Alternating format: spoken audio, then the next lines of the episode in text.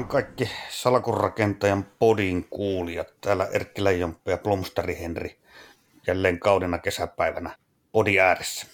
Hyvää huomenta vaan kaikille. Ja me jatketaan oikeastaan jo, voisi sanoa, kolmatta kertaa suurin piirtein samasta teemasta, eli kasvuosakkeista. Ja ei mistä tahansa kasvuosakkeista, vaan tällaisista kovan kasvun osakkeista. Tyypillisestihän näitä näitä kovan kasvuosakkeita on esimerkiksi Facebook, Apple, Google, Netflix vastaavat, mutta niitä löytyy muitakin. Ja,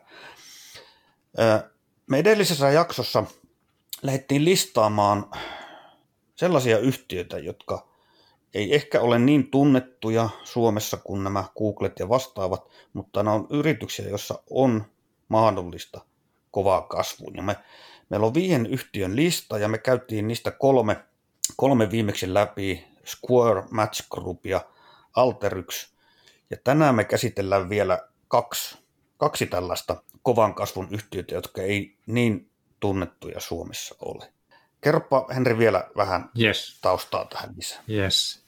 Eli tota, tämän perusajatuksena on se, että tietysti yrityksillä on olemassa jonkinlaiset kasvun rajat, ja FANG on ollut no, niin kuin taaksepäin katsottuna, niin niin niiden osakkeiden voittokulku on ollut, ollut suorta ja ne on kaikki tuonut sijoittajille aivan järjettömän e, isot tuotot. Ne voi ehkä edelleen olla erittäin hyviä sijoituskohteita, mutta toisaalta niillä alkaa, se koko alkaa tuomaan ongelmia niin luontaisen kasvun kuin sitten säätelynkin osalta ja sen takia niin moni sijoittaja tavallaan etsii tällaisia, että mikä olisi se seuraava FANG-osake, ja, ja yksi ehdotus on tosiaan tällainen akronyymi nimeltään SMART, ää, jossa nämä tulee viidestä yrityksestä, S on Square, M on Match Group, A on Alteryx, R on Roku ja T on The Trade Desk. Ja tässä nyt sitten spekuloidaan, ei anneta sijoitusneuvoja, vaan spekuloidaan näiden ympäriltä, että tota no niin, mitä tekijöitä on, jotka, jotka tota no niin, viittaisi siihen, että nämä voisivat lunastaa vastaavan tyyppistä mahdollisuutta ja, ja miksikäs ei. Sitten. Joo, ja edelleen, kuten edellisessäkin jaksossa, niin tämmöinen vastuurajoitus on tässä nyt oleellista, eli me ei olla sijoitusneuvojia, me ei anneta sijoitusneuvoja, me ollaan vain taloustoimittajia. Eli jos kiinnostutte näistä yhtiöistä, niin ottakaa itse selvää ja selvittäkää yrityksen bisneslogiikka, kasvuajuurit, tunnusluvut, vastaavat – ja tehkää päätökset ihan oman analyysin perusteella, älkää meidän, meidän pohdintojen perusteella. Mutta idea on, että tässä annetaan vähän tämmöisiä, tämmöisiä vinkkejä, josta sitten ehkä, ehkä joku voi saada, saada sitten tuota ajatusta, ajatusta. Ennen kuin mennään näihin kahteen jäljellä olevaan smart-yhtiön, niin haluaisin yhdestä, yhdestä kasvu, kasvusijoittamiseen liittyvästä teemasta ihan lyhyesti keskustella Henrin kanssa. Nimittäin tuota, arvopaperilehdessä Sami Kontola, toimittaja Sami Kontola, joka on aikaisemmin salkurakentajankin tehnyt juttuja, niin hänellä oli mielenkiintoinen artikkeli tässä tällä viikolla itse asiassa. Otsikko, artikkelin otsikko oli tämmöinen, että jako arvo ja kasvusijoittamisen välillä on antiikkinen. Hinnoittelumekanismi ei ole hävinnyt mihin. En lähde tätä tarkemmin nyt käymään tätä artikkelia läpi, mutta jos, jos idean, idean oikein ymmärsin, niin ää, yrityksen tunnusluvut, esimerkiksi PE-kertoimet, ei välttämättä niin kuin ole niin kuin oikeita mittareita kertomaan, onko yritys arvo- tai kasvuyhtiö. Että yrityksen PE-kerron voi olla alhainen esimerkiksi siksi, että yritys on huonossa jamassa. Ja? Yrityksellä ei kerta kaikkiaan bisnes on lähtenyt lentoon niin kuin on oletettu, tai että siellä on tullut pysyviä vaikeuksia bisneksessä, on tullut uusi kilpailija esimerkiksi markkinoille, tai tai tuote on vanhan aikana, mikä, mikä se syy onkaan. Ja se on laskenut P-kertoimen alhaalle. Ja se, silloin se alhainen P-kerroin ei tarkoita, että se olisi niin kuin arvoyhtiö, vaan se on vain huono. Ja vastaavasti toisinpäin, että jos tuota, yrityksellä on hyvin korkea PE-kerroin, niin monesti ajatellaan, että tämmöinen on sitten kasvuyhtiö, että siinä sitten markkinat hinnoittelee yrityksen kasvua. Mutta voidaan myöskin ajatella, että se on vain yritys, joka on tehnyt oman bisneksensä, hoitanut oman bisneksensä hyvin, sillä on, se on rakentanut tuotteita, palveluita, joilla, on, joilla voidaan tehdä tulosta ja jotka voi kasvaakin jonkun verran. Ja markkinat hinnoittelee kaiken tämän hyvän sitten siihen hintaan. Että kyseessä ei sitten välttämättä olisikaan aina mikään kasvuyhtiö, vaan, tai ar, kasvu- tai arvoyhtiö, vaan se on yksinkertaisesti vaan hyvä yhtiö. Miten sä Henri mm. näet tämän, onko tämmöinen, onko tämmöinen jako hedelmällinen kasvu, kasvuyhtiöt versus arvoyhtiöt? No on se ainakin mielenkiintoinen keskustelu kyllä. Tota, no niin, siinä on muutama, muutama pointti siitä. Se akateeminen, kun me puhutaan niin arvofaktorista, niin, tota, niin, niin mistä paljon nyt niin kuin tavallaan keskustellaan, koska perinteisesti tämä arvofaktori on niin kuin voittanut. Ja, ja, se, ja, ja sitten kun siihen on vielä se syykin, että minkä takia se voittaa, ja se syy on se, että se sisältää riskiä. Eli niin kuin akateemisesti niin me, ei, me niin kuin oletetaan, että siellä nimenomaan on syy, minkä takia se firma on johonkin taseeseen verrattuna todella halpa, tai, tai niin, kuin, niin, minkä takia se hinta on niin alhainen. Se on sen takia, koska se yritys on ongelmissa. Ja, tota, no niin, ja, se, ja, ja sitten se mm. niin kuin logiikka on tavallaan se, että et tota, et koska niitä ongelmia on, niin tämä hinnoitellaan nyt tosi alas, ja nyt jos sä ostat tämän tyyppistä odotusta yritystä, ja se johto saa niin kuin selvitettyä nämä ongelmat ja käännettyä sen kurssin takaisinpäin, niin, niin se näkyy niin kuin positiivisesti siellä, siellä tota, no niin, osake, osake niin kuin, tuotoissa. Nyt, Tuotos. nyt sitten ongelmanhan on ollut sitten, tai mielenkiintoista on, on se, että, että tietysti meillä on niin kuin, tämän tyyppisissä faktoreissa, niin meillä voi olla pitkiä ajanjaksoja, jolloin ne ei toimikaan, mutta nyt meillä on takanapäin poikkeuksellisen pitkä ajanjakso ja, ja se herättää hämmennystä, että minkä takia tämä niin kuin, minkä takia se arvofaktori ei, ei nyt voita, että kun viime aikoina se, se kasvufaktori on, on voittanut. Ja yksi, nyt kun puhutaan tuosta antiikisesta, niin, niin, tota, niin, niin yksi syy saattaa olla se, että, että miten se kirjanpito tavallaan tuossa niin tehdään. Ja, ja se on se niin aineellisen ja aineettoman omaisuuden välinen niin kuin ero. Että kun se monen kasvuyrityksen niin, mm. niin, niin tuotto niin ei enää perustu tehtaisiin. Se, se ei ole, niin kuin, on, on tietysti yrityksiä, joissa se logiikka on se, että sulla on tehdas ja sä voit rakent- niin kuin laskea sille arvon, että kuinka vanha se tehdas on ja paljon siinä on käyttöikää jäljellä ja sitten se, se on niin kuin tavallaan sen, sen kaiken, kaiken perusta. Mutta tuossa nyt oli juttua yrityksestä, joka on listautumassa jossain vaiheessa sellainen kuin Palantir. Ja tota, ne on sijoittanut 2,5 miljardia mm. tota noin, niin, siihen yritykseen jo ennen niin kuin, listautumista. Se on vähän niin kuin digitaalinen tuote. Et, et, tota, niin, ei, ei ole tehtaita. ei ole tehtaita. Niin jos ostat tehtaan, niin sä voit hiljalleen, tota, no, niin, sillä on tietty pitoaika ja, ja tota, no, niin, kuoletat sen tehtaan sieltä taseesta hiljalleen pois mutta nyt sitten aineettoman kohdalla, niin sä et mm. voi näin mm. tehdä, ja sehän vaikuttaa sitten sekä siihen, siihen tasepohjaiseen hinnoitteluun, että myös sitten tulokseen. Että tota, no niin, mutta näitä syitä on, niin kuin osa näkee, että no joo, tässä voisi olla vähän syytä, ja toiset, toiset ei näe, että tämä olisi niin kuin mikään selittävä tekijä tälle, että ehkä tämä kääntyy jossain vaiheessa, me tiedetään. Niin tässä, minu, minu, minusta tässä, niin kuin, mä, mä itse näkisin tämän kysymyksen sillä tavalla, että on kaksi eri asiaa, pohtia sitä, onko joku osake hyvä tai huono sijoitus. Ja toinen asia se, että onko, onko kyseessä kasvuyhtiö tai arvoyhtiö. Niin kuin sä tuossa sanot, niin kyllä, kyllä mä näen, näen asian niin, että kyllä kerta kaikkiaan yritysten liiketoiminnoissa on niin tällaisia fundamentaalisia eroja. Että jos verrataan vaikka, otetaan tunnettuja firmoja, Google, Jenkki jätti, teknologiajätti, hakukonepalvelu, ja otetaan Suomesta tämmöinen perinteinen savupiipputeollisuusfirma kuin Outokuva. Jaha. Niin, niin onhan, eikö se ole kohtuullisen selvää, että näiden yritysten, näiden kahden yritysten liiketoimintamalli, ansaintalogiikka, kasvuajurit on hyvin eri, erityyppisiä. Mm. Ja, ja mun on niin vaikea nähdä, että Outokumpua voisi mitenkään kutsua muuksi kuin arvoyhtiöksi. Että kysymys siitä, että onko se hyvä vai huono sijoitus, niin se on, se on niin kuin sitten eri asia. Että jos minä miettisin sitä, että lähdenkö sijoittamaan Outokumpuun, niin mä katso, katsoisin äh, niin kuin ihan samoja asioita kuin mitä mä katsoisin Googlenkin tapauksessa. Eli että selvittäisin liiketoiminnan kyvykkyyttä ja, ja, ja tuota, tuloksentekokykyä ja kasvunäkymiä ja onko vallihautaa ja jne, jne. Mutta sitten mä sitä vertaisin, vertaisin sitten Jaa. niillä, niillä tekijöillä mä saan jonkunlaisen käsityksen siitä, mikä minun mielestä on sen yrityksen todellinen arvo, intrinsic value englanniksi, ja mä vertaan sitä sitten siihen markkina-arvoon. Ja jos mä totean, että tuota, yrityksen todellinen arvo on markkina-arvoa suurempi, niin mä voin nähdä sen ehkä sijoituskohteena. Ja sama, saman asian mä teen Googlen tapauksessa.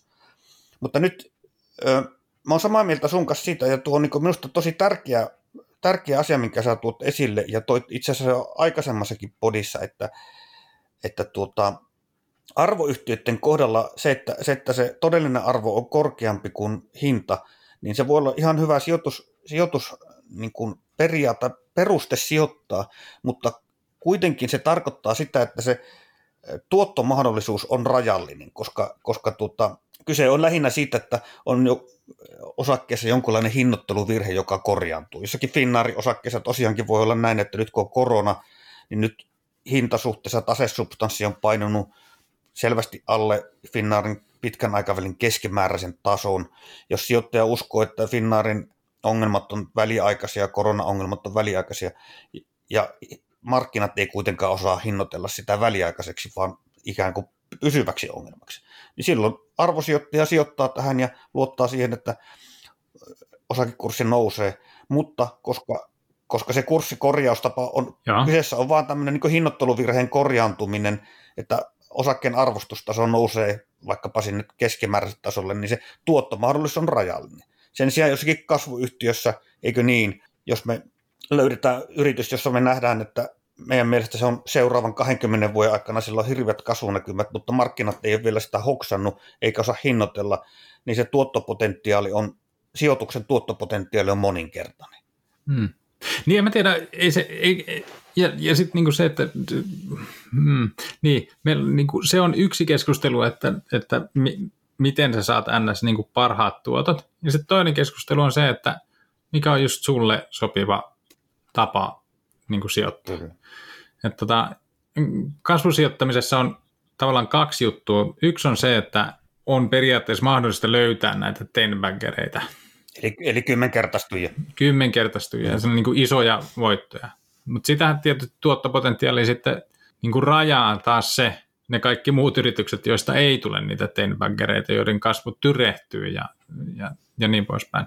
Mutta lähtökohtaisesti niin kyllä se niin kuin prosessina on aika eri niin kuin uskot, että löytäneesi yrityksen, jolla on niin kuin edellytykset kasvaa ja pitkään, ja, ja sä mietit, sä ostat sitä sen takia, että se on poikkeuksellisen laadukas, niin kuin se itse, itse tota, niin kuin liiketoiminta. Niin jos sä teet tällaisen, niin sitten sit se riittää, että sä niin seuraat, että no, ja minkä, niin kuin tavallaan, että pysyykö se, jatkaako se, säilyttääkö se asemansa, meneekö tämä homma niin kuin eteenpäin.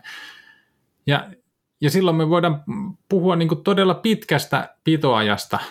Ja jos se moninkertaistuu se arvo siinä välissä, niin sitten sun ei tarvi myydä, sun ei tarvi maksaa niitä veroja siinä välissä, vaan ne jää sinne osaksi niin kuin kasvamaan. Kun taas niin kuin mä näen arvosijoittamisen vähän niin kuin näin, että jos se, jos se niin kuin tuotto perustuu pelkästään, nyt mä puhun tavallaan niin kuin pelkästään ikään kuin siihen, että se markkina on hinnoitellut tämän osakkeen väärin, niin se joudut tosi usein niin kuin tällaiseen tilanteeseen sitten, että, että okei, no nyt tämä on korjaantunut tämä tilanne. Nyt me joudun myymään sen, ja sitten kun mä oon joutunut myymään sen, mä joudun maksamaan ne verot, ja sitten sen jälkeen, niin sitten mun pitää etsiä ja löytää uusi kohde, mm. ja onnistua niin kuin taas siinä. Että se veivauksen määrä on minun mielestä lähtökohtaisesti suurempi. Kyllä, kyllä. Tosi osakesäästötilin kautta, kautta veroja ei välttämättä tarvitse maksaa, eikä, eikä tarvitsekaan, koska ne verot maksetaan vasta sitten, kun osakesäästötililtä otetaan rahat ulos. Totta kai, totta mutta, kai, joo. Mutta tuota, se, on, se on eri keskusteluaihe ja, ja tämäkin teema, tätä olisi kiva jatkaa, mutta mä olettaisin, että kuulijat nyt haluaa, että mennään niihin yhtiöihin sitten, niin ei mennä tätä, ei käydä tätä arvosijoittamisen, kasvusijoittamisen eroa tässä yhteydessä sen enempää. Voidaan ehkä palata aiheeseen myöhemmin, mutta mentäisikö Henri nyt niihin yhtiöihin? Mennään vaan, mennään vaan. Joo. Eli, eli kaksi Joo. yhtiötä meillä jäljellä ja niistä ensimmäinen on tällainen kuin Roku. Ja Joo. nimi kirjoitetaan juuri niin kuin, niin kuin minä sen nyt lausuin. En tiedä lausunko oikein, lausuin suomalaiset tai roku. Yhtiö itse asiassa, mä oon huomannut, että se aika paljon nousee esille jenkkisivustoilla, jenkkisijoitussivustoilla. Siitä on aika paljon, okay. pöhinää löytyy, pöhinää ehkä, löytyy. ehkä oikea termi, ja, ja, ja tuota, tutustuin ihan pintapuolisesti yhtiöön, että nehän tarjoaa, eikö niin, streaming-palvelut, eli suoratoistopalvelua, mutta myöskin ihan, ihan tämmöistä niin kuin oman Roku TV, joka kun heidän nettisivultaan katsoo, niin siellä lukee tämmöinen slogan, että more than a smart TV, eli enemmän kuin älytelevisio. Ja, ja löytyy erilaisia kaukosäätimiä, Roku, Roku Players ja, ää, ja. Pu, sitten täällä on jotakin näitä äänijärjestelmiä, Premium Sound, Premium Streaming. Eli, eli täällä on niin kuin monen tyyppistä, mutta tämä on nyt vaan, miten mä heidän nettisivultaan. Kerro, kerro vähän, Henri, itse, miten, miten näyttää, mitä, mitä he tekevät. Joo. Silloin kun mä kans, niin kuin näin tämän ensimmäisen kerran, niin, niin mä olin, että mikä tämä kohu tässä on, että minkä takia nämä pärjäisi yhtään missään, että näähän myy tällaista niin kuin mokkulaa, että vähän niin kuin esimerkiksi Apple TV, että sä laitat, sä laitat TVseen kiinni niin kuin laitteen, ja, ja sit, sitä kautta siitä sun perustelkkarista tulee älytelkkari. No kiva juttu, joo, mutta siis kun meillä on Apple TV ja Amazon Fire ja, ja niin poispäin, niin minkä ihmeen takia tällainen pikkuyritys pärjäisi siinä? Mä en niin kuin, yhtään, yhtään niin kuin, ymmärtänyt. Mutta itse asiassa mikä, niin kuin se, se rauta, minkä ne myy, on vaan tie siihen alustaan, mikä on se näitten se se niin kuin business. Eli ne myy näitä laitteita ja sitten ne myy myös älytelevision valmistajille ää, käyttöjärjestelmää ja päin pois. Ja se on niin kuin tämä, niin kuin, että sulla on helppokäyttöinen järjestelmä, joka toimii niin kuin alustana. Mm-hmm. Että niillä on sen verran paljon niin kuin katsojia, ja, ja sieltä näkee niin kuin Netflixin ja HBO ja, ja niin poispäin, Disneyn, ja sitten sieltä näkee niin kuin tuhat ja miljoonaa ilmasta mainoksiin ää, perustuvaa ää, niin kuin kanavaa.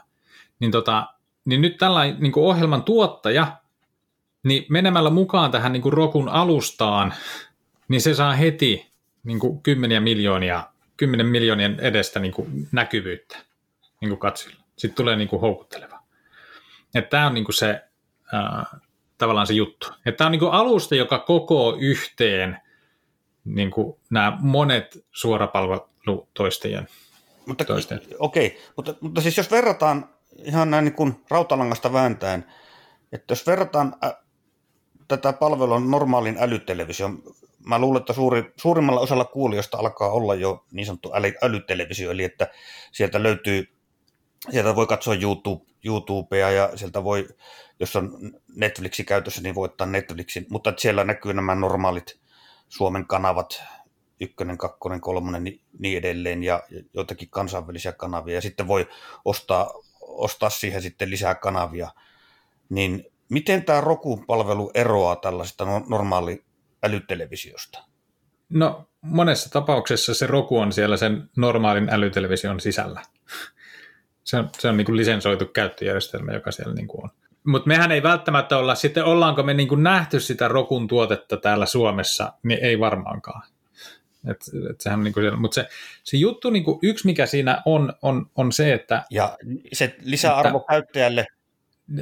Tavallaan Netflix, hän menee ilman mainoksia, mutta tämähän saa rahansa niin kuin mainoksista. Nyt meillä on olemassa niin kuin isoja brändejä, jotka kuitenkin periaatteessa haluaa sen niin kuin TV-tyyppisen mainoksen. Sen, sen perinteisen telkkarin ongelma on, että kukaan ei enää katso sitä.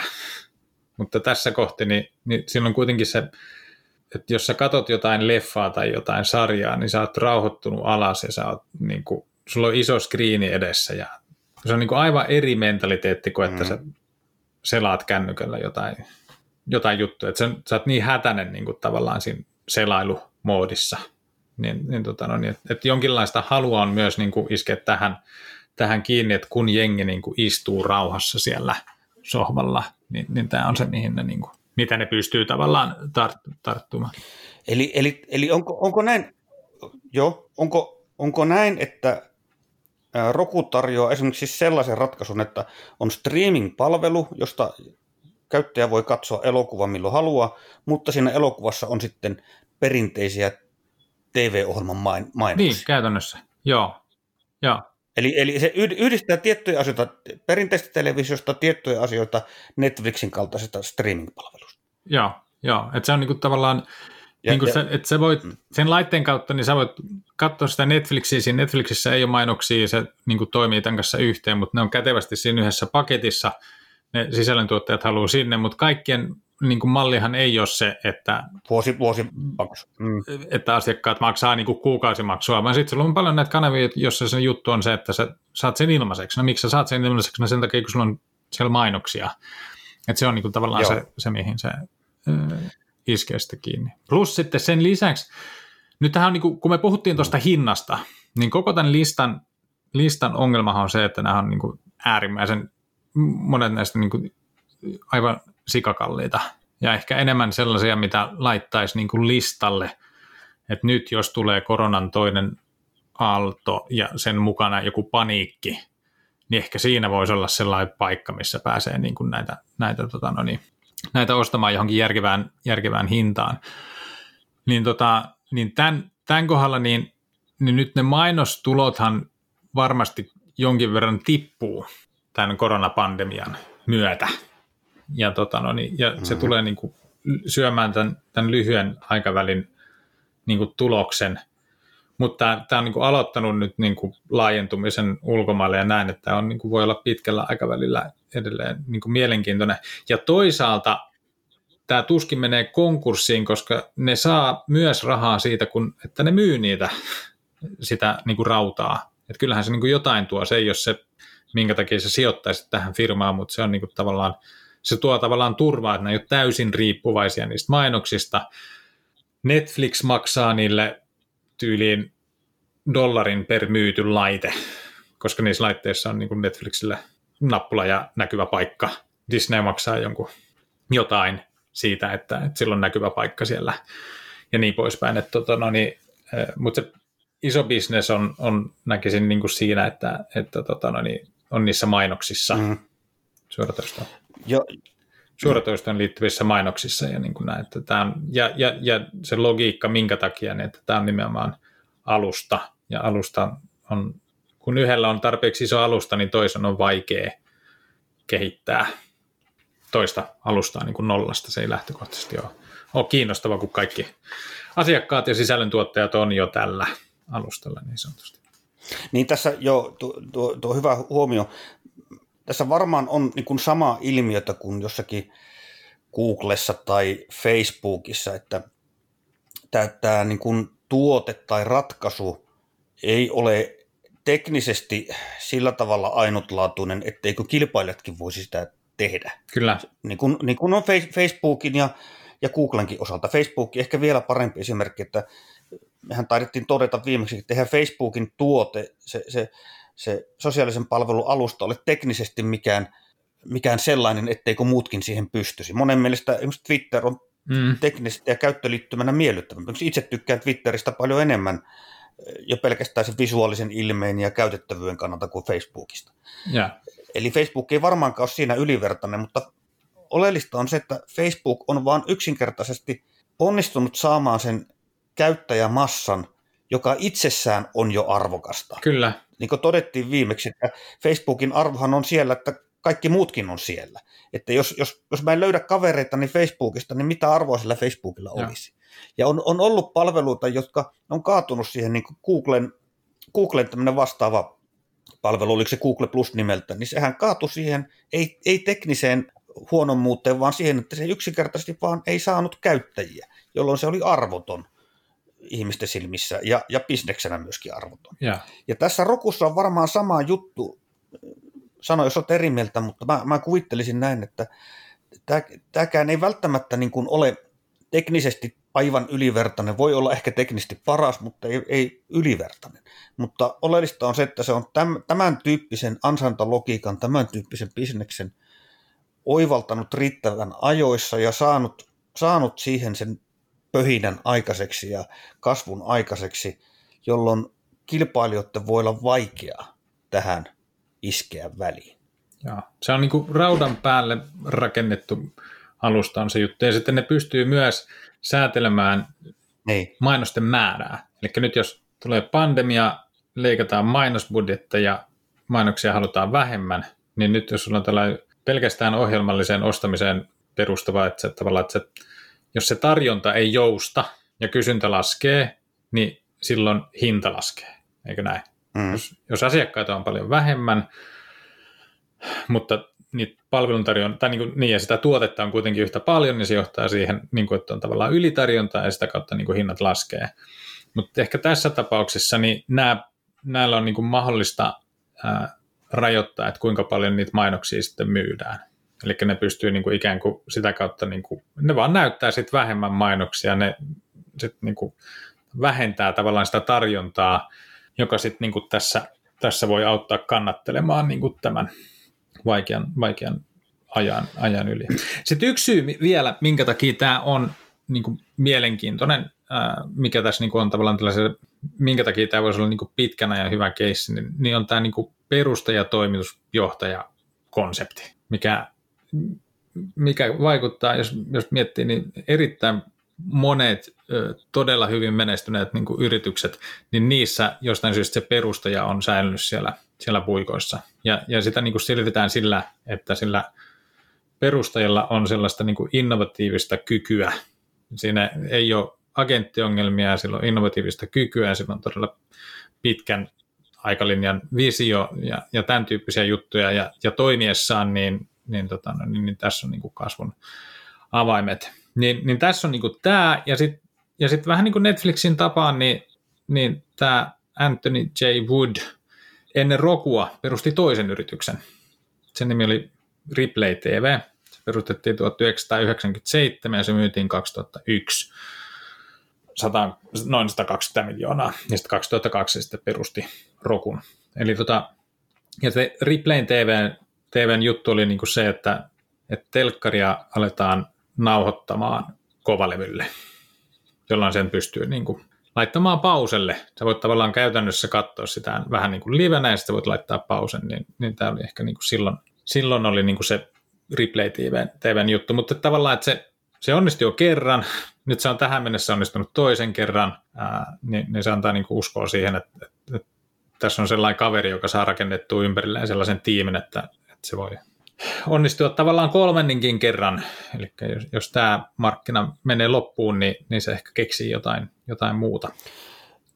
Eli tavallaan mielenkiintoinen pitkän ajan betti. Käydään tämä, tämä, tuota, omistaja-asia. Tämä on, on mielenkiintoinen, koska mulla on semmoinen käsitys, että jenkkivirmoista löytyy paljon enemmän näitä, näitä tapauksia, jossa perustaja, yrittäjä on edelleen – puikoissa siis tarkoittaa nimenomaan, että on toimitusjohtajana, ei, ei hallituksen puheenjohtajana. Että vähän harmittaa esimerkiksi Suomessa, kun näkee, näkee näitä tapauksia, että, että tota, yrityksellä on perustaja ja innovatiivinen johtaja, joka on kasvattanut yritystä, ja sitten kun, sitten kun se menee pörssiin, niin sitten myydään oma omistus pois, ja vähitellen tulee sitten ammattijohtajat tilalle, ja, ja perustaja, yrittäjä jää hallituksen puheenjohtajaksi. Että tämä olisi niin yksi sellainen, sellainen asia, en tiedä mistä se johtuu, miksi Suomessa näin, mutta että minä ainakin toivoisin, että Suomessa olisi enemmän sellaisia pörssiyhtiöitäkin, jossa, jossa perustaja olisi ihan rehellisesti toimitusjohtajana, ihan siinä operatiivisessa toiminnassa, eikä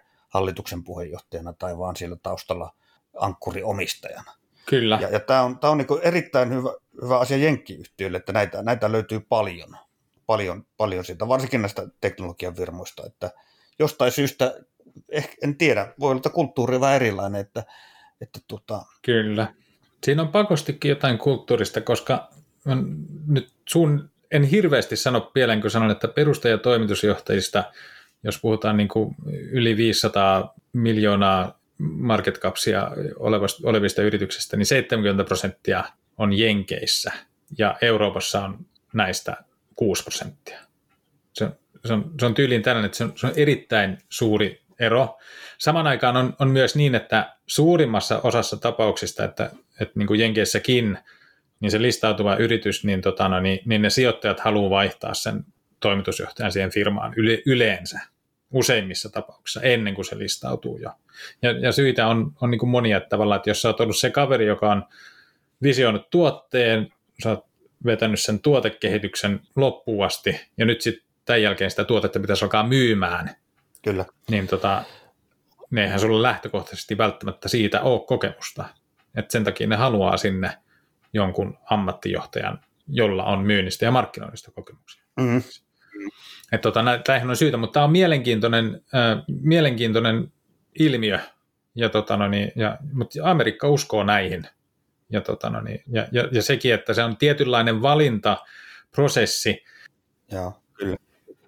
Että, tota, että tämä yritys on pörssissä ja, ja nyt tämän perustaja on edelleen siellä puikossa. Otetaan vähän tunnuslukuja tähän, tähän väliin. Ja oikeastaan nämä tunnusluvutkin minusta nimenomaan tämän Rokun kohdalla kertoo oikein hyvin sen, että mistä, mistä on kyse silloin, kun sijoittaja lähtee etsimään tämmöisiä kovan kasvun kasvuyhtiöitä. Nimittäin, jos me katsotaan myynnin liikevaihdon kehitystä, niin, niin sehän on ollut rajua, rajua kasvua. Vuonna 2017 Rokun liikevaihto, myynti oli vähän päälle 500 miljoonaa. Tälle vuodelle ennustetaan 1500 miljoonaa, eli 1,5 miljardia. Ennustet. Ja Joo. kahden vuoden päähän vuoteen 2022 ennustetaan 2,7 miljardin liikevaihto. Eli yritys on kasvanut ja sen oletetaan kasvavan kovalla kulmakertoimella jatkossakin. Mutta tulos on jatkuvasti pakkasella. Liikevoitto oli 20 miljoonaa miinuksella vuonna 2017, 65 miljoonaa tappiolla vuonna 2019. Tälle vuodelle ennustetaan jo yli 200 miljoonan tappiota ja ensi vuodellekin vielä 164 miljoonan tappiota. Nämä on siis nämä ennusteet on analytikoiden konsensusennusteet. Joo, eli, eli tässä, ja kun, kun yrityksen ö, liikevoitto on miinuksella ja sitä kautta osakekohtainen tuloskin on miinuksella, niin, niin tota, P-lukuhan ei voi, ei voi silloin laskea, mutta jos katsotaan muita arvostuskertoimia hinta suhteessa tasesubstanssiin, niin, niin se on melkein 30, 29,4, eli hinta on melkein 30 kertaa sen, mitä, mikä on yhtiön tasearvo. Mutta niin kuin viimeksi todettiin, niin tämä PB-luku ei ole kasvuyhtiöiden kohdalla hedelmällinen luku siinä mielessä, että se yrityksen arvo ei välttämättä ole siellä taseissa, mutta tämä vaan kertoo siitä kovasta arvostuksesta. Eli summa summarum, Roku on siis yritys, jolla on taustalla kovaa kasvua, sillä nähdään kovaa kasvua tulevaisuudessakin, mutta se tekee edelleen tappiota ja sen, se on arvostettu myöskin hinnaltaan korkealle. Eli jos tähän lähtee sijoittamaan, sijoittamaan, niin pitää todellakin sitten uskoa siihen, että tämä bisnesmalli toimii, kasvu jatkuu, ei vain pari vuotta tästä eteenpäin, vaan useamman vuoden tästä eteenpäin. Eikö näin, Henri? Niin ja todennäköisesti niin kuin pitäisi tässä alkussa aika pitkän aikaa. Kyllä, kyllä. Musta aika mielenkiintoinen yritys ja, aika, ja oikeastaan nythän koko tämän listan idea oli niin kuin lähteä, että mistä seuraava fängi. Ja, ja niissähän niin kuin kaikissa niin kuin se, se idea on varmaan niin kuin fängien kohdalla, Kyllä. Niin, niin niistä on todennäköisesti aina puhuttu kalliina yrityksinä ja sitten niin kuin varmaan suuri osa, minkä takia niin kuin joku sijoittaja ei ole tehnyt niillä suuria voittoja, on ollut se, että kun ne on tuonut tietyn verran voittoja, niin sitten sitä säikähtää ja sitten myy ne pois. Että, tota, niin jos, että siinä on niin kuin tavallaan monta syytä, että minkä takia sitten, tai mun mielestä tavallaan, että jos, jos tämän tyyppisessä olisi mitään järkeä, niin sitten sen pitäisi olla niin kuin pitkäaikainen, pitkäaikainen sijoitus. Mä näkisin tässä sen, kun puhutaan tästä arvostuksessa, niin, niin yleensä niin, kuin niin sanotusta teknisestä analyysistä hirveästi perusta, mutta että kurssi on nyt 156 dollaria suunnilleen ja se oli maaliskuussa 76 dollaria. Mm. Eli tämä on niin pieni ja niin spekulatiivinen, että, tota, että jos tästä, että, että mä uskon, että se, se on se syy, minkä takia, että sit kun markkina lähtee alaspäin, niin sit tämän, tämänkin kurssi saattaa niitä aika paljon. Jonkun mm, mm. Amazonin kohdalla se pudot, vastaava pudotus ei välttämättä ole niin kuin yhtä, yhtä, yhtä syvä. Ja sitten sen lisäksi, että jos tämä nyt vielä tekee tappiota ja jos tämän liiketoiminta toiminta ottaa osittain osumaan niin kuin, tota noin, niin, tuosta koronasta, niin, niin, tota, niin sillä se musta mielenkiintoinen, niin kuin, että, että tuleeko tälle ehkä ei paras hetki ostaa tähän hintaan tätä yritystä, ja myös mahdollisesti sitä ei halvemmalla ikinä saa, mutta että näkisin niin kuin tiettyä potentiaalia siinä, että tämä niijaa reippaasti tässä jossain kohti, ja, ja sitten siinä vaiheessa on oston paikka, ja, ja sitten pitkällä pitoajalla, niin voi olla aika mielenkiintoinen. Okei, hyvä. Onko sulla Onko sulla Rokusta vielä jotakin? Tuleeko mieleen jotakin, mitä haluaisit lisätä? No ehkä meidän pitäisi jonkinlainen bear-keissi rakentaa tota noin, niin Eli kauhuskenaario. Kauhuskenaario. Niin vapaasti Joo. Mm. Näillä on globaali laajentuminen edessä. En tiedetä, onnistuuko mm. se. Ja sitten toinen, toinen on niin kuin, ihan on niin kuin trendinä, niin, niin ikään kuin se Netflixin keissi. Että et ihmiset nyt haluaa katsoa suoratoistoa, mutta ne ei halua niitä mainoksia. Et tämähän on, tähän business perustuu suoratoistoon, jossa katsotaan mm. mainoksia. mutta tota, no niin, jos kuluttajat ei sitten halua katsoa mainoksia, niin että tämähän on, on myös yksi, yksi sellainen. en, koska Henkko, mä en vaikka, niin en hirveästi mainoksista niin piittaa. Mulle oikeastaan riittää Netflixi aika pitkälle, niin en mä tarvi siihen kylkeen mitään muuta. Välttämättä. Ehkä mä, ehkä mä sitten otan HBOn välillä siihen kylkeen, jos mä haluan katsoa lisää. Mutta tota no niin, mutta mä en halua niin katsoa niin paljon telkkaria, että, että mä olisin niin tavallaan pakotettu katsomaan mainoksia. Että tämä, en mä tiedä, mitä, mitä sä oot mieltä. Tai... Niin jos mä, joo, no, no mä, mä, mä, mä oon, ja. Elokuva, elokuvat on ollut mulle rakas harrastus pikkupojasta lähtien ja, ja harrastan edelleen. Öö, mä oon valmis toki maksamaan siitä, että mä saan nähdä elokuvan ilman mainosta, mutta en mä näe sitä kuitenkaan, siitä huolimatta mä mainoksia näe sellaisena kynnyskysymyksenä. Enemmän mua Joo. Niin kuin haittaa. Mä oon Netflixin tilaaja ollut tässä nyt pari vuotta tai ehkä puolitoista vuotta. Enemmän mua Netflixissä risoo se, että niitä elokuvia on liian vähän. Just. Että se, ne elokuvathan painottuu uutuuselokuviin, jotka minun mielestä, josta 900 prosenttia taitaa roskaa, kun mä haluaisin, että löytyisi enemmän klassikkoja, kaikki, kaikki mahdolliset klassikot löytyisi, löytyisi sieltä. Mä, mä ihmettelenkin, miksi niitä niin vähän tulee, ehkä, ehkä niitä katsotaan niin vähän tai jotain tämmöistä, mutta että ja joitakin sieltä löytyy psykoa ja vastaavaa, mutta mä toivoisin, että näitä, näitä klassikkoja olisi paljon enemmän ja ylipäätänsä tarjontaa olisi paljon tämmöisessä streaming-palvelussa. Mm. Ja itse asiassa tämä, sehän, sehän puhuu Rokun puolesta, että jos mä nyt oikein ymmärsin Rokun pisteksen, niin se, se siihen yhteen tel- telkkariin, joka on siis enemmän kuin pelkkä äly-TV, niin se, siihen voidaan saada valtava määrä elokuvia. Osa niistä on maksullisia, osa osa on ilmaisia, että niissä on mainoksia. Mulla on yksilöllisesti, kunhan siellä vaan olisi paljon tarjontaa, josta, josta etsiä. Että en, en näe sitä mainosjuttua tässä nyt niin kuin kynnyskysymyksenä. Niin, ja sitä paitsi mehän ei olla nyt niin kuin koko maailman markkina. Että nyt kun, nyt kun ei, tota, ei, tässä ei. on tammikuulta 2020, eli tämän vuoden tammikuulta, niin, niin Roku on lähtenyt niin kuin Brasiliaan. Ja nyt jos miettii niin kuin Brasiliaa, niin voi olla paljon ihmisiä, jotka haluaa nimenomaan ilmasta sisältöä, mainoksiin perustuvaa sisältöä. Nyt, nyt jätetään Roku tähän. Meillä meni aika, aika paljon aikaa Rokuun, mutta toisaalta ehkä se on ihan hyvä, koska tämä Roku on, paitsi että tämä on mielenkiintoinen kasvuyhtiö, niin tämä on myöskin todellakin semmoinen niin kuin puheenaihe, niin kuin joku Netflix ja Google, Google on. Että tästä paljon, paljon jenkki, jenkkisivustolla todellakin kirjoitetaan.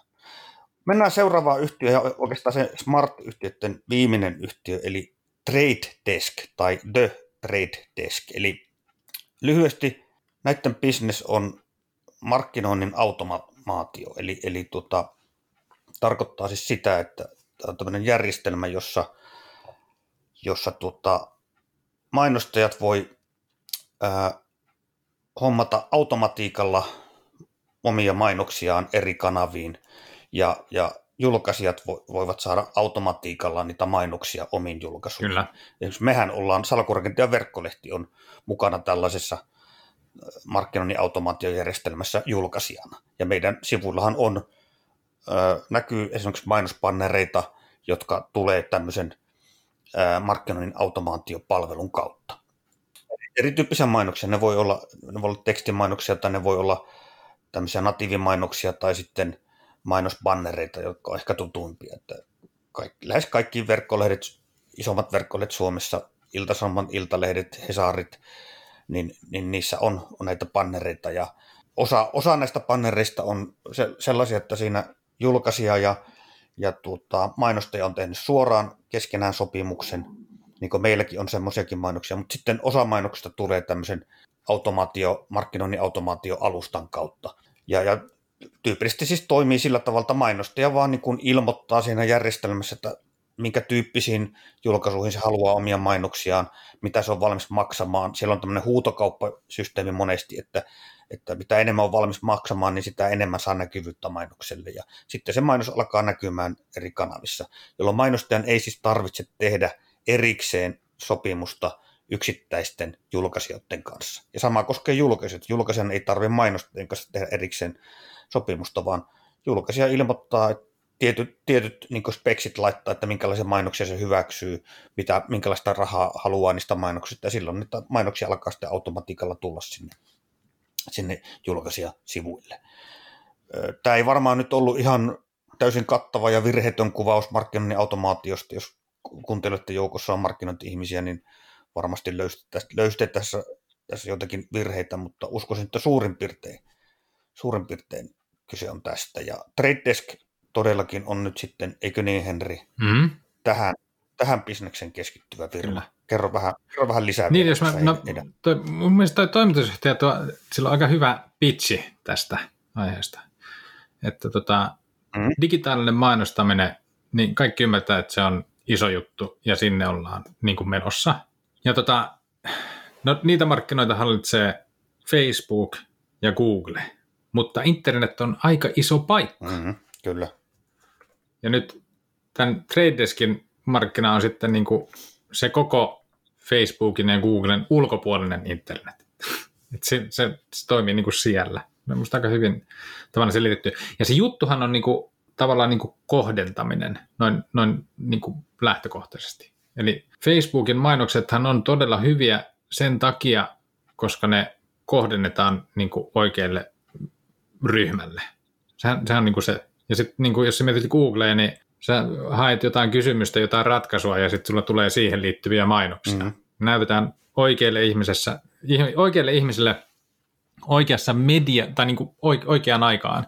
Ja sitten niin Tradeskin tämä juttu on niin kuin tavallaan, että me mm. tehdään tämä sama, että meillä on niin kuin tässä tekoälyä ja muuta, että me pystytään niin kuin samaan, että, että näytetään niin kuin oikeassa mediassa oikealle ihmiselle ja saadaan niin kuin mahdollisimman suuri teho irti. Plus että tämä automatiikka, niin sieltähän poistuu iso kasa välikäsiä ja muuta, että, tota, no, niin, että se on niin kuin, tavallaan siinäkin mielessä varsin, varsin tota, tehokasta. Joo, tuossa otetaan tuo yksi, yksi yksityiskohta vielä tarkemmin, minkä sanoit. Jos, jos että joukossa on sellaisia ihmisiä, jotka ei tähän digimarkkinointiin ole per, perehtynyt, niin tässä todellakin digimarkkinoinnin se iso asia on se, että mainokset voidaan kohdentaa oikealle ihmiselle. Eli ihan konkreettisesti, että jos, jos minä menen Iltasanomien sivuille ja sinä Henri menet Iltasanomien sivuille, ja. niin välttämättä me ei nähdä samoja mainoksia. Vaikka me pitäisi prikulleen samalle sivulle, vaikka joku juttu Iltasanomissa, molemmat samaan aikaan nyt mentäisiin katsomaan sitä sivua, niin välttämättä me ei nähdä, välttämättä me ei nähdä samoja mainoksia. Aivan. Siinä on kyse juuri siitä, että digitaalinen mainonta menee koko ajan enemmän ja enemmän siihen, että ne kohdennetaan juuri niille henkilöille, joita mainostajat haluavat tavoittaa. Että auto, automainostaja ei välttämättä enää tarjoa sitä, että se main, mainospanneri jollakin sivulla näkyy viikon ajan. Sitäkin vielä on, mutta, mutta, mutta sen lisäksi on siis sellaista mainontaa, että se automainos näkyy vain sellaisille ihmisille, jotka auto, automyyjän mielestä ovat potentiaalisia ostajia, jotka ovat kiinnostuneita uusista autoista, uuden autohankinnasta. Ja siellä taustalla pyörii monenlaista alko- algoritmeja, joilla ää, pystytään selvittämään, että minkälainen ihminen on todennäköinen, todennäköinen tuota, auton, auton ostaja. Ja sitten siinä on mielenkiintoista mekaniikkaa muutenkin, jos otetaan joku urheiluottelu, jalkapallopeli, ja se menee jatkoajalle, mm. niin, tota, niin ikään kuin tämä perinteinen malli on, jos on niin perinteinen telkkari ja perinteinen malli, niin sulla on yhtäkkiä todella arvokasta mainostilaa tullut myyntiin. Mutta sä et pysty, niin kuin, mutta siinä vaiheessa niin sä annat sen ilmaiseksi niille, ketä se niin kuin, näin, se, näin, näin ainakin tämä toimitusjohtaja sitä, sitä selittää. Tai sitten sulla saattaa olla sellainen tilanne, missä niin kuin, että kun sulla on, jos sulla on perinteinen televisio, niin, tota, niin sulla alkaa se seuraava ohjelma alkaa sitten johonkin tiettyyn aikaan, jolloin se koko ottelu keskeytyy ja niin poispäin. Mutta nyt kun tämä siirtyy digitaaliseksi, niin kun peli menee jatkoajalle, niin se on niin kuin tosi jännä paikka. Kaikkihan on niin kuin entistä intensiivisemmin kiinni siinä ruudulla, että no kumpi tässä nyt tämän voittaa. Ja tämä on niin tehokas tämä huutokauppasysteemi, että se saat tavallaan niin kuin myytyä sitä kalliimpaa aikaa kalliimpaan hintaan. Että siellä on, en tiedä onko se kuinka merkityksellinen, mutta konseptina aika mielenkiintoinen. Kuinka hyvin sä oot, Henri, perehtynyt sitten tähän kilpailijatilanteeseen? Mulla nimittäin tulee tämän tyyppisessä yrityksessä mieleen, mieleen se, että näitä tarjoajia, markkinoinnin automaation, digitaalisen automaation tarjoajia on paljon. Ja, ja on, on pienempiä yrityksiä, isompia yrityksiä. Kyllä. Miksi, miksi juuri Trade Desk? Niinpä. Se on erittäin hyvä kysymys. Ne on saanut jalansijan Amazonin Fireen, varmaan johtuen niin tästä kilpailulainsäädännöstä, niin, niin Amazon tavallaan on antanut, tavallaan pystyy sitten selittämään, että hei, että tänne pääsee muutkin. Ähm, ne on Kiinassa saanut yhteistyökumppaneita, eli nyt kun jenkkiyritys lähtee laajentamaan Kiinaan, niin, tota, no niin, niin se myös pääsee tätä kautta suoraan niin kuin Kiinan medioihin kiinni, jotka voi olla aivan eri tietenkin totta kai. Mutta tätä on kritisoitu siitä, että, että, että, tota, että sille asiakkaalle, että sulla ei ole mitään syytä niin kuin jäädä, jäädä välttämättä niin kuin yhden asiakkaaksi. Että sulla ei ole kustannuksia hirveästi siitä, että sä siirryt käyttämään jotain toista palvelun tarjoajaa. Eli se, siellä niin kuin siinä mielessä on nähtävissä niin kuin sellaista selkeää taloudellista niin kuin vallihautaa.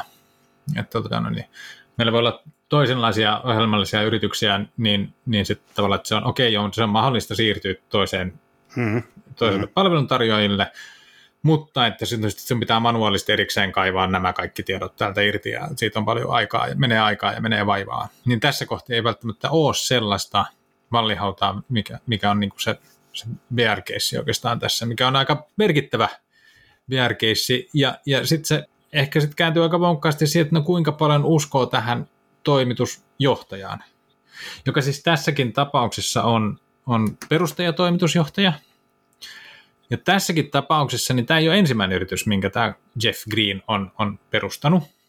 Se, se perusti tällaisen eh, AdECNn vuonna 2004 ja myi sen Microsoftille vuonna 2007. Se oli tällainen display markkinapaikka. Ja, tota, no niin, ja sitten se perusti Tradediskin vuonna 2009. Eli sitten tavallaan niin kuin, okei, okay, että se onnistui silloin kerran ja, ja track recordi tähän mennessä on Tradediskin kohdalla on aika kova, että sitten tavallaan niin usko siihen, että se on niin pätevä, että se, se vetää tämän maaliin, niin mä uskon, että se perustuu aika paljon siihen. Koska mielenkiintoista on, on myös se, että mitä sille AdECNllä sitten kävi sit Microsoftin käsissä. Niin tota, se tosiaan osti sen 2007 ja sulki sen vuonna 2011. Joo, joo. Et, et, tota, no niin, et, et, pari, et se, kun ottaen huomioon, että tämä kaveri niin kuin jatko siellä Microsoftin puolella pari vuotta, niin sitten sen, sen jälkeen, kun se on lähtenyt sieltä, niin menee vuosi pari ja Microsoft mm. toteaa, että ei me saada tätä hommaa toimimaan, niin, niin, tota, niin kyllä se niin kuin viittaa siihen, että, että, on, niin kuin, että jos tähän sijoittaja, mistä sijoittaja maksaa, niin ne maksaa niin kuin tästä Jeff Greens. Joo, mutta tuo mitä ensin, ensin sanot tästä, tästä tuota, kilpailijatilanteesta, niin jos mä vertaan tätä nyt siihen Rokuun, mikä äsken käsiteltiin, ja. Niin, niin kuten Rokun kohdalla todettiin, niin siinä, siinä selkeästi on mahdollisuus tähän voittaja vie kaiken ilmiön toteutumiseen ja sitä kautta Roku voi sitä hyötyä. Eli Roku ehkä voi olla yritys, jonka ratkaisut on sellaisia, että ne, ne niin kuin vallottaa sen markkinan. Ja niin kuin ollaan monen, monen kertaan todettu, niin Facebook ja Google on tällaisia yrityksiä, jotka, jotka on sen äärimmilleen vienyt, eli ovat, mm. ovat totaalisesti tavallaan sen oman markkinansa vallottaneet. Mutta jos mä mietin tätä trade niin siitä, siitä näkövinkkelistä. Mun on vähän vaikea nähdä, eh, että tä, tässä olisi mahdollisuus siihen, että tämä veisi koko tämän markkinoinnin automaatiomarkkinan. Monestakin syystä, siis, siis ajatellaan, ajatellaan meidänkin salkkomediayritystä, niin mehän ollaan käytetty useita markkinoinnin automaatiojärjestelmiä, ja jos tulee joku uusi järjestelmä, niin me voitaisiin aivan hyvin ottaa se käyttöön, joko luopua aikaisemmasta tai ottaa se rinnalle.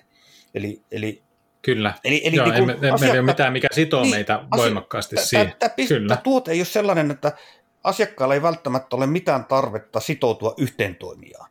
Toisin kuin Facebookissa on, on kyse, että, että mm, tuota, Kyllä. Tämä on ehkä se juttu, mutta otetaanko tässä niin, otetaanko Mut siinä on yksi... tässä välissä, vai oliko sulla tähän, tähän vielä? Niin, no, me, no ehkä me nyt jatketaan sen verran vielä tästä samasta, että yksi argumentti siihen mun mielestä on löydettävissä, minkä takia sinne saattaisi jonkin, jotain sen tyyppistä rakennetta syntyy, ja se on, se on juttu tekoäly. Eli, eli tota, no niin, jotta tekoäly toimisi, niin tarvitaan paljon dataa. Että se, niin kuin, että se, kello on eniten dataa, niin se pystyy rakentamaan parhaan tekoälyn. No, niin kuin, tämän tyyppinen mekaniikka siellä on. Ja sitten jos saat rakennettua parhaan tekoälyn, niin sitten sun kohdennus toimii muita paremmin. Silloin sä pystyt luomaan enemmän asiakasarvoa kuin mitä muut, koska sulla on parempi tekoäly.